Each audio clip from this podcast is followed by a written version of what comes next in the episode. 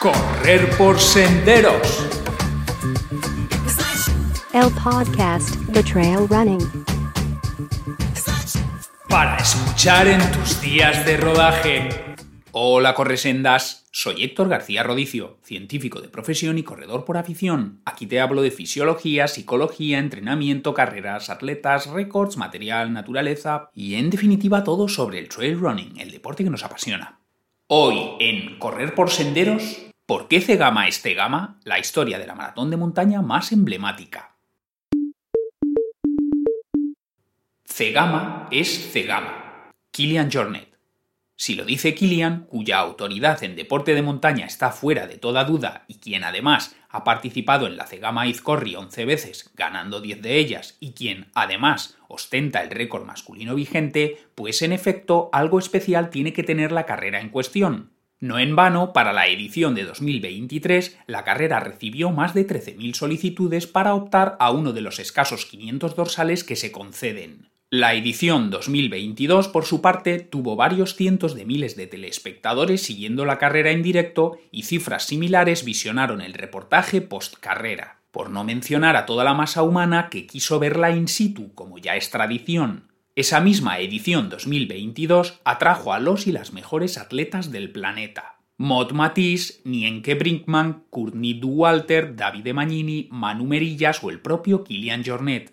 En fin, todo el mundo, sean élite o populares, quiere correrla y una enorme masa de gente quiere verla, incluso desplazándose hasta allí, apostándose en las faldas mismas de la Aizkorri y esperando durante horas, llueva o truene, para animar a sus ídolos. Aunque sea solo con un escueto «Os ando, vamos ahí», que diría alguien de Gipuzkoa.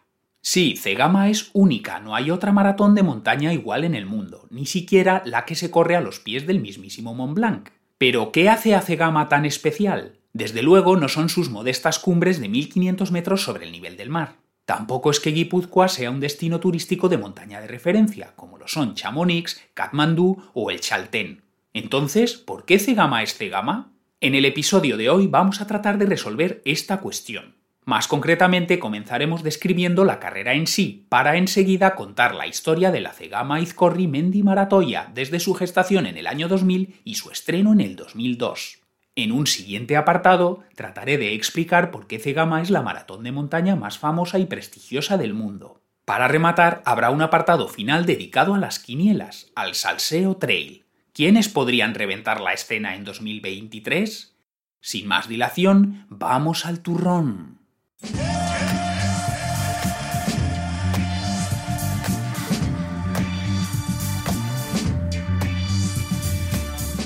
¿Cómo es la Zegama-Aizkorri?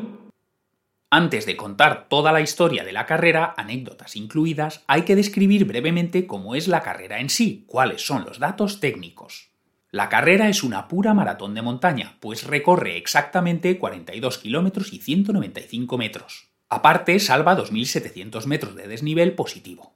Y lo hace en una ruta circular, que sale del centro de Zegama en dirección sur, va subiendo por los montes menores de alrededor del pueblo hasta enfilar la cresta de la Aizkorri, la cual va a recorrer por completo, coronando primero el Pico Aratz, luego los picos Aizkorri y Aichuri y luego el Andraitz, y por fin regresa al pueblo por el norte. El perfil es básicamente uno. Subida en pendientes más o menos pronunciadas hasta acceder a la cresta. dos. La cresta, que es un sube y baja con secciones muy rocosas y técnicas, como la cueva de San Adrián o el tramo que conecta a Aizkorri y Aichuri. Y tres. Bajada hasta el pueblo por el bosque. En esencia, subida, cresteo, bajada. En los dieciséis kilómetros que hay hasta el primer pico, Aratz, se salvan unos mil cuatrocientos metros positivos. En los catorce kilómetros que dura todo el sube y baja por la cresta, donde se hace cima en Aizkorri, Aichuri y Andraitz, se salvan unos mil doscientos metros positivos. Quedarían entonces doce kilómetros de bajada hasta el pueblo de Zegama, salpicados con algún que otro repecho aquí y allá para sumar el total de dos mil setecientos metros positivos. Como he dicho, el recorrido incluye tres grandes segmentos: subida, cresteo, bajada.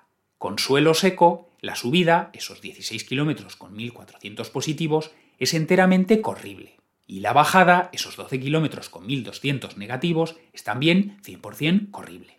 y el cresteo será más o menos corrible según tus habilidades técnicas. En las rampas empinadas que incluye el cresteo, como la mítica Santi Espíritu, tu potencia aeróbica marcará que corras o camines. En las secciones más rocosas del cresteo, tu experiencia en el monte, si es que la tienes, te permitirá o no correr. Otra historia es si el suelo está húmedo, cosa por otro lado bastante frecuente, hasta el punto de constituir una de las señas de identidad de la carrera. Si el suelo está mojado, lo de corrible o no corrible pasa a ser cuestión muy relativa. En el segmento de subida, antes del cresteo, el barro puede ser tan espeso que ni con tacos de seis milímetros traccionas. En el cresteo, que es un tramo íntegramente de roca caliza al descubierto, no hay suela, por muy megagrip que sea, que se adhiera a esa auténtica pista de patinaje.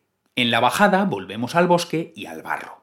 Así pues, si llueve o ha estado lloviendo los días previos, no hay material que valga y todo va a depender de tus habilidades técnicas en condiciones adversas. Si hace mala meteo, hay que contar también con el frío y el viento que complican aún más las cosas. En este gris escenario, la gente nórdica, y me refiero tanto a quienes viven en el norte de la península ibérica como a quienes entrenan en los fiordos noruegos o escoceses, tendrá ventaja. Prueba de ello son los triunfos de atletas como Ingvild Kaspersen, Emily Forsberg, Ricky Lightfoot, Stian Angermund o Kilian. Sería muy interesante ver cómo se desenvuelve Nienke Brinkman, actual poseedora del récord femenino, en esas condiciones nórdicas y no sobre la tierra compacta, la roca seca y la temperatura amable que marcaron la edición dos mil veintidós. El gold standard en Zegama es bajar de las cuatro horas en chicos y de las cinco horas en chicas. Si alguna vez has corrido la Zegama y has logrado un sub cuatro en el caso de que seas hombre o un sub cinco en el caso de que seas mujer, me temo que no estás escuchando este podcast. Sin duda, eres de la élite entre la élite y tienes cosas más importantes que hacer que atender a las historietas que cuenta Héctor por aquí. ¿Cuál es la historia de la Zegama-Aizkorri? Corría el año dos mil cuando el entonces alcalde del pueblo se percató de que la población estaba en declive. Había más fallecimientos que nacimientos. La población alcanzaba apenas los mil doscientos habitantes y bajando. El alcalde estaba, pues, buscando maneras de revitalizar el pueblo. Compartiendo esta inquietud con un paisano, Alberto Ayerbe, ex guardabosques, juntos crearon el club Amigos de la Aizkorri, cuya actividad principal sería una marcha desde el pueblo hasta la cima de la Aizkorri el primer domingo de julio. Así se hizo en el verano del dos mil y el de dos mil uno. La cosa es que a Alberto le parecía que se podía hacer algo más, una carrera desde el pueblo y que transcurriera por esos montes. En principio, nadie le dio mucho crédito a aquella idea un tanto loca. Igualmente, Alberto siguió dándole vueltas al asunto. Él sabía que no era una cosa tan descabellada. Sabía que en el Monte Aneto, sus vecinos del Pirineo Oscense tenían su carrera extrema. Ni corto ni perezoso, Alberto compró un mapa de la comarca en escala uno veinticinco mil y sobre la mesa de la cocina dibujó un posible trazado. Entonces salieron treinta y seis kilómetros en una ruta circular casi idéntica a la actual, salvo por un pequeño rodeo que hoy se da antes del pico Andraitz para sumar seis kilómetros extra y completar la distancia maratón. Aquel trazado ahí quedó, guardado en un cajón. Pero en la segunda marcha de los Amigos de la Aizkorri, otro senderista hizo el mismo comentario que Alberto. «Oyes, aquí una carrera por montañas se podría hacer». A esa voz se le dio más credibilidad y es que se trataba del entonces presidente de la Federación Vasca de Montaña. Tocó sacar el mapa de Alberto del cajón, añadir los citados seis kilómetros extra y poner en marcha la carrera.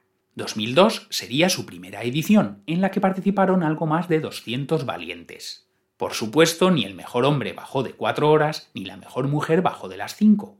Eso necesitó cuatro o cinco ediciones más hasta que los y las atletas fueron pillándole el pulso a este trazado ratonero que es Zegama-Aizkorri.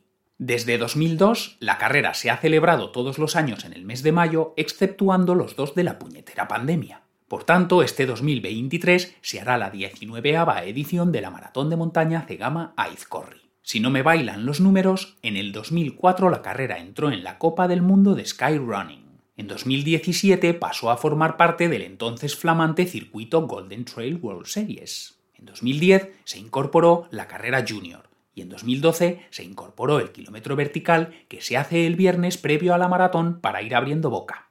Es importante destacar que desde su creación y hasta hoy la carrera depende del Club de Montaña Fundador, que es una organización sin ánimo de lucro, Como dice Alberto Ayerbe, director de carrera, en la organización salimos lo comido por lo servido, nadie se lleva nada. Solamente intentan generar un pequeñito superávit, que no siempre consiguen, con el que pagar una comida para toda la gente voluntaria. La carrera ha crecido tanto que Alberto no da abasto con el balizaje del recorrido, la organización de los habituallamientos, la organización de los aparcamientos y los accesos a la montaña, etcétera. Así que, hace muchos años ya, tuvo que reclutar a su sobrina, Ainhoa Churruca, para llevar el apartado de management, es decir, relación con los y las atletas y las marcas, sitio web, inscripciones, redes sociales, casi nada. E insisto, ambos lo hacen gratis, por amor al arte. Las otras quinientas personas que ayudan el finde de la carrera en habituallamientos, entrega de dorsales, instalación de duchas, etcétera, también lo hacen por amor al arte. Sí, he dicho quinientas, de modo que tocan a una por trail runner. Otra cosa que hay que aclarar sobre el funcionamiento de la Zegama-Aizkorri es la cuestión de los dorsales. Para empezar, solamente se conceden quinientos. Esto lo tienen muy claro en la organización, y mientras vivan Alberto y Ainhoa jamás cambiará. Y es que aumentar el número de dorsales sería la ruina de la carrera, porque ni cabrían tantos y tantas atletas en el monte, ni cabrían sus respectivas familias y vehículos en el pueblo, ni el aumento proporcional en la masa de fans con también sus respectivos vehículos, ni sería posible montar el dispositivo de seguridad de tamaña envergadura. De los quinientos dorsales en juego, unos doscientos cincuenta van para la élite, más concretamente a atletas que hayan corrido la Zegama en menos de cuatro o cinco horas, según seas chico o chica, en alguna de las dos ediciones precedentes. Los en torno a doscientos cincuenta dorsales sobrantes se sortean entre las personas preinscritas. Si te has preinscrito dos años, tienes dos boletos en el sorteo. Si lo hiciste tres años, tres boletos, y así sucesivamente. En dos mil veintitrés ha habido trece mil ochocientas cuarenta preinscripciones para los doscientos y pico dorsales en sorteo. Para terminar este apartado sobre la historia de la Zegama, comparto algunas curiosidades y anécdotas en torno a la carrera. Primero, en la línea de salida, antes del pistoletazo, un danzari baila el aurresku, un baile de referencia. Segundo, a él y la primeros clasificados se les coloca una txapela, la boina típica del País Vasco. Y desde el año dos mil dos también se les entrega un hacha, réplica de la que hay en el buzón de montaña en la cima de la Aizkorri. El hacha lleva el nombre de él o la ganadora grabado, junto con el de todos los y las ganadoras de todas las ediciones. Tercera curiosidad, en cierta edición una chica abandonó en el kilómetro uno. No me preguntéis cómo fue esto posible, pero la chica no sabía que se trataba de una carrera de montaña. Al comenzar la primera rampa, preguntó si habría más cuestas y la gente alrededor le contestó que todo serían cuestas. Entonces es cuando la chica de marras dijo adiós muy buenas. Cuarta curiosidad, en dos mil trece apareció un corredor superfuerte salido de la nada. Era Said Aitmalek. Nadie lo conocía, pero para sorpresa del personal, fue todo el rato en cabeza junto con los gallos.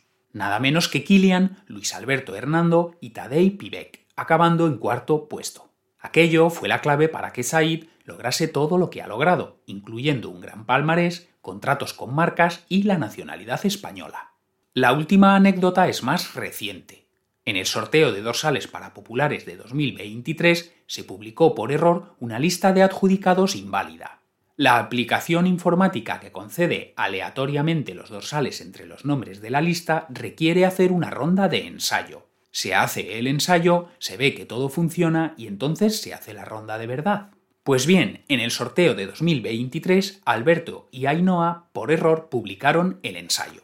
Al percatarse, tuvieron que republicar el resultado válido junto con un comunicado pidiendo disculpas. Estas cosas pasan, sobre todo, si la organización está formada por voluntarios que trabajan a tiempo completo en otra cosa y no se llevan un céntimo por esto. Se lo perdonamos, pues. ¿Por qué Zegama es la maratón de montaña más importante del mundo?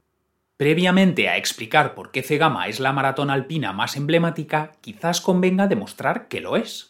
Y para ello voy a apelar a tres indicadores. uno. Los y las atletas que atrae. dos. La ratio solicitudes dorsales. tres. El seguimiento por fans y medios.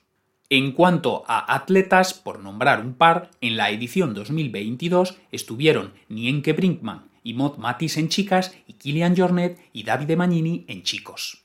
Nienke tiene dos horas veintidós en maratón de asfalto y el bronce europeo dos mil veintidós en esa misma prueba y ganó las Golden Trail World Series dos mil veintidós con una ventaja de doscientos veinticinco puntos sobre la segunda. Maude tiene una hora trece en media maratón de asfalto y medallas en el europeo y el mundial de montaña y trail dos mil veintidós. Davide tiene múltiples récords de ascenso y descenso a míticas cimas de los Alpes y ha hecho podios en Maratón du Mont-Blanc, Dolomitas, Hoya de Nuria, sin contar con lo logrado en esquimo. Kilian, bueno, Kilian es Kilian. En ediciones pasadas de Zegama y haciendo podio, por citar también un par, han estado Emily Forsberg o Ida Nilsson en chicas y Stian Angermund y Remy Bonnet en chicos. Emily tiene un currículum inabarcable en esquimo, trail y skyrunning. Ida fue plata en distancia ochenta kilómetros en el Mundial de Montaña y Trail dos mil veintidós. Stian fue oro en distancia maratón en dicho mundial, además de haber ganado las Golden Trail World Series dos mil diecinueve. Remy ganó con ventaja abismal las Golden Trail World Series dos mil veintidós, además de tener varios récords de ascenso o proclamarse campeón del mundo de esquimo dos mil veintitrés en Vall de Bois. En cuanto a la ratio solicitudes dorsales, en dos mil veintitrés hubo trece mil ochocientas cuarenta solicitudes para doscientos veinticinco dorsales. Eso arroja una ratio de sesenta y dos a uno. Por cada dorsal hay sesenta y dos personas queriendo tenerlo. Dicho de otro modo, por cada runner popular corriendo Zegama, hay sesenta y uno en su casa muriéndose de envidia. En cuanto a fans y medios, un total de cuatrocientas setenta y tres mil personas vieron la carrera en directo, a través del canal de YouTube de Golden Trail, el canal de YouTube de la Zegama-Aizkorri, Teledeporte, E I Te Be, la televisión vasca y Sport tres de la televisión de Cataluña. ciento cincuenta mil personas más han visto el reportaje post-carrera en el canal YouTube de Golden Trail y seiscientas mil han visto el episodio de la serie Chasing Dreams dedicado a Zegama en ese mismo canal. En total, estamos hablando de más de un millón doscientos mil espectadores y media docena de medios difundiendo contenido. Por otro lado, la friolera de treinta mil personas quisieron seguir carrera y atletas in situ. La verdad, no sé cómo un pueblo que hoy cuenta con mil quinientos habitantes logra albergar veinte veces esa cantidad, además de las furgonetas, autocaravanas y mascotas correspondientes.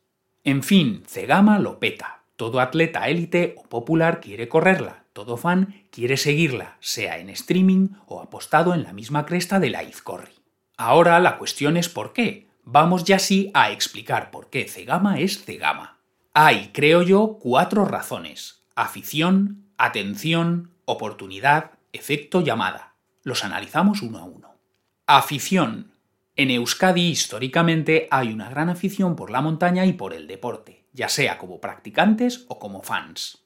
Pese a no contar con montes superiores a los mil quinientos metros sobre el nivel del mar, la gente del País Vasco acude a la montaña siempre que puede y para todas las actividades que ésta permite, sea senderismo, escalada, barranquismo, mountain bike o trail running. Tras la actividad, por supuesto, hay que recargar depósitos con vino, chacolío, sidra y unos buenos pinchos ricos ricos. Una prueba de esta afición por el monte es que entre los escaladores y alpinistas más importantes del territorio nacional, la proporción de vascos es grande. Ahí están Juanito Oyarzábal, Edurne Pasaban, Hermanos Pou, Alex Chicón o Jonathan García, por citar a los quizás más conocidos. Respecto a la afición por el deporte, en Euskadi hay un gran seguimiento del herri kirolak, deporte rural vasco, las traineras, la pelota vasca, el atletismo campo a través o el ciclismo. Cuando surgieron las carreras de montaña, la gente de Euskadi las acogió con igual pasión o más, pues aunan las dos aficiones vascas por excelencia, obviando la gastronomía, deporte y montaña. Tal es la pasión de la gente del País Vasco por las carreras de montaña y en particular por Zegama, que no hay un o una sola atleta que la haya corrido que no haga referencia a los ánimos y la entrega total del público y que no señale que jamás ha vivido cosa igual en otro sitio. Si bien estamos considerando cuatro claves, esta es sin sombra de duda la más importante. Todo el mundo quiere correr Zegama por la afición. Como también han declarado muchos y muchas atletas, no subes Santi Espíritu, te suben en volandas. Y como además llevas tu nombre impreso en el dorsal, la gente puede corearlo aunque no te conozca de nada, y que nos llamen por el nombre, lo sabemos bien, hace sentir aún mayor cercanía. Atención a él y a la atleta. Ainhoa, la manager de la carrera, pone todo el cuidado para que los y las runners tengan la mejor experiencia. Se trata de que los y las deportistas estén tan a gusto como en su casa. Y la prueba de que esta atención es exquisita es que los y las runners vienen a pesar de no cobrar. Esto es importante. La élite, claro está, no tiene que pagar dorsal ni tampoco alojamiento, va invitada. Pero aparte de eso, no recibe dinero de la organización, como sí ocurre en otras carreras donde se paga a la élite solamente por estar en la línea de salida, aunque luego haga un churro de carrera o hasta abandone en el kilómetro tres. En maratones y medias maratones de asfalto esto es muy habitual. Es la manera de que la carrera gane prestigio. Poner a un buen manojo de keniatas y etíopes bajo el arco de salida para dar glamour. O sea, las maratones de asfalto consiguen prestigio a golpe de talonario, de una manera artificial. Zegama ha conseguido ir atrayendo a la élite de una manera orgánica, de abajo arriba. No lo sé a ciencia cierta, la verdad, pero imagino que si Courtney Dauwalter estuvo en la pasada Transgran Canaria es porque, además de correr con todos los gastos, la organización puso una suculenta suma sobre la mesa. Y todas las cervezas y nachos con queso que Courtney pudiera meter entre pecho y espalda. Oportunidad. Zegama-Aizkorri llegó en el momento oportuno. Llegó en el momento cuando el trail estaba naciendo. Zegama no fue una carrera pionera como pueden ser Sierre-Sinal o Pikes Peak, que se remontan a mediados del siglo pasado, pero tampoco es una de reciente incorporación cuando ya ha estallado el boom del trail. Digamos que antes del año dos mil había un puñado de carreras por montaña dispersas sin que aún se considerase una disciplina deportiva como tal. Y a partir de los dos mil diez el número de carreras ha crecido exponencialmente. La franja aproximada dos mil a dos mil diez, justo cuando llegó Zegama, fue el momento preciso para consolidarse como carreras clásicas imprescindibles. Por ejemplo, Trofeo Kima nació en mil novecientos noventa y cinco, Dolomites Run en mil novecientos noventa y ocho, Trofeo Nasego en mil novecientos noventa y nueve, U T M B llegó en dos mil tres, Lavaredo en dos mil siete, Transvulcania en dos mil nueve, Cavalls del Vent, actual Ultra Pirineo, en dos mil nueve, Limone Extreme en dos mil once. Zegama, igual que estas otras, llegó cuando no había un sobrecrecimiento de carreras como el actual, pero cuando el deporte ya existía como tal, por tanto, el momento oportuno. A esto hay que añadir que en su tercera edición, Zegama consiguió entrar en el circuito de Skyrunning y poco después recibir patrocinio de Salomón. En dos mil diecisiete pasó a formar parte del circuito Golden Trail, siendo la carrera que da inicio al mismo. Eso ya fue la guinda del pastel. Efecto llamada. Un último factor implicado en el crecimiento meteórico y estratosférico de lo que nació como humilde maratón de pueblo es el efecto llamada. Si ves que tus rivales directos van a Zegama, tú quieres ir también para medirte. Y una vez hayas ido, otros rivales tuyos que no la hayan probado seguirán tu ejemplo. Esos rivales tuyos que prueban Zegama tendrán otros rivales más, que entonces seguirán sus pasos. Y así, por este hacer lo que hace el resto, pues todo el mundo acaba en el mismo sitio. En fin, y sin ánimo de componer un trabalenguas, todo el mundo quiere estar en Zegama porque todo el mundo pasa por Zegama en algún momento de su carrera. ¿Quiénes podrían hacer buen puesto este año? Uh-huh. Llegamos al tomate, al cotilleo, al salseo trail. ¿Quiénes podrían reventar la escena este dos mil veintitrés? Lo cierto es que cuando estoy grabando esto aún faltan semanas para la carrera, de modo que todavía no sé quiénes han confirmado asistencia. Sí puedo examinar la lista de élites que bajaron de las cuatro o cinco horas en las últimas dos ediciones. Sabiendo eso, y sabiendo además que dos semanas después de Zegama se celebra el Mundial de Mountain y Trail Running en Innsbruck, puedo especular con quiénes podrían estar allí y quiénes en Zegama-Aizkorri dos mil veintitrés. Por último, sabiendo también el currículum de esos y esas élites del listado sub cuatro a cinco horas en Zegama, puedo intentar adivinar los podios dos mil veintitrés. Bueno, ¿vamos al tomate o qué?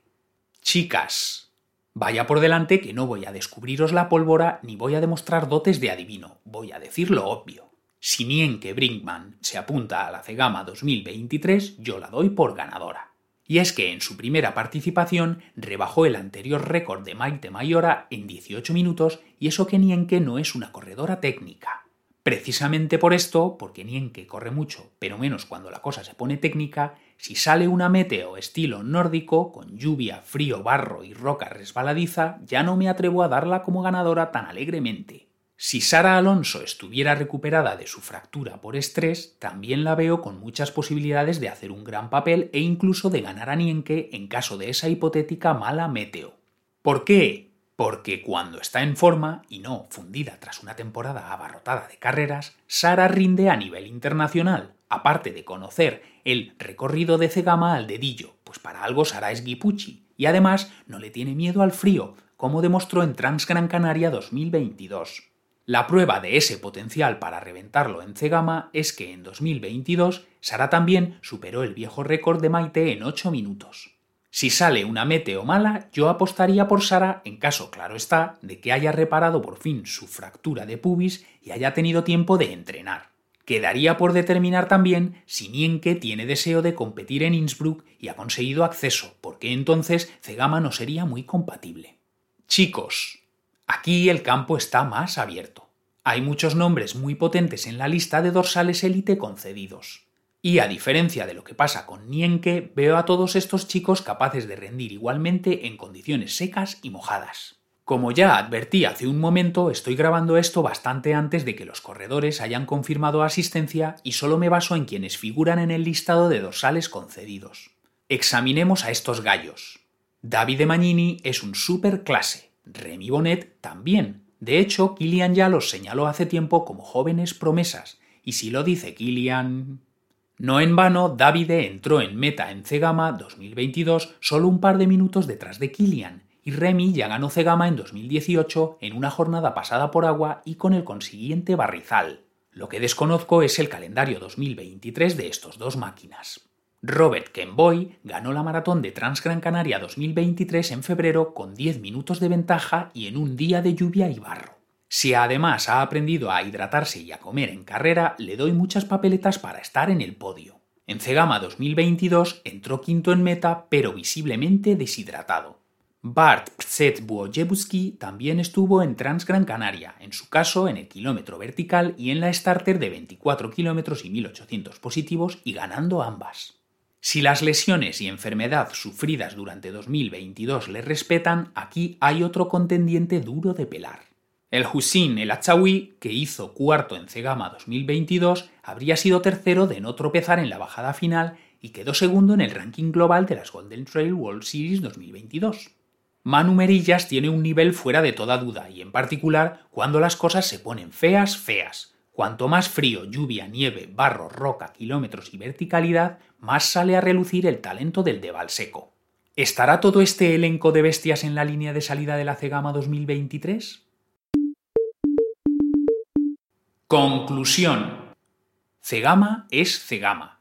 Kilian lo dijo y el resto adoptamos el mantra y ya ha pasado a formar parte de la cultura popular del mundillo trail. Y si Zegama-Aizkorri es la maratón de montaña más especial que existe, es ante todo por la afición.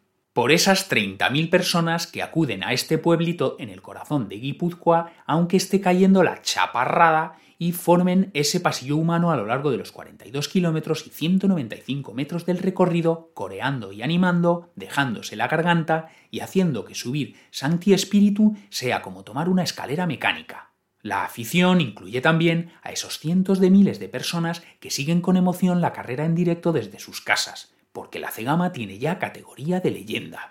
Los y las más grandes del trail han pasado por allí y han probado el barro espeso en los hayedos y la roca caliza resbaladiza del cresteo. Y quienes aún no han corrido Zegama están deseando hacerlo. Prueba de ello son las trece mil ochocientas personas inscritas en el sorteo, algunas de las cuales llevan participando en él múltiples veces. Si algo caracteriza a la gente del País Vasco es su afición por la montaña, sean las modestas cumbres de mil quinientos metros sobre el nivel del mar o las de ocho mil en el Himalaya, como demostraron hoy Oyarzábal o Pasaban, y su afición por el deporte, sea levantamiento de piedra, traineras, pelota, ciclismo o atletismo. Y si algo caracteriza al trail running es justamente la mezcla de montaña y deporte, mezcla de la que Zegama es un perfecto exponente, por lo agreste del monte Aizkorri y por la competitividad de los y las atletas. Igual que a la gente de Euskal Herria les gusta la montaña y el deporte, y lo manifiesta volcándose con la Zegama-Aizkorri, perfecto mix de monte y competición, a los y las trailrunners nos gusta también la montaña y el deporte, y por eso la Zegama tiene también un lugar en nuestro corazoncito y nos hace vibrar aunque la vivamos desde la grada. ¡Viva el monte y viva el correr! Corresendas, espero de veras que hayas disfrutado y aprendido a partes iguales. Si fue así, agradezco que te suscribas al podcast, que lo valores con estrellitas, que pongas comentarios o reseñas, que lo compartas y o que me sigas en Instagram en la cuenta Correr por Senderos todo junto. Nos encontramos aquí en siete días, sino antes por el monte. ¡Hala! ¡A pisar sendas! Estén secas, sequitas o hasta arriba de barro como en Zegama.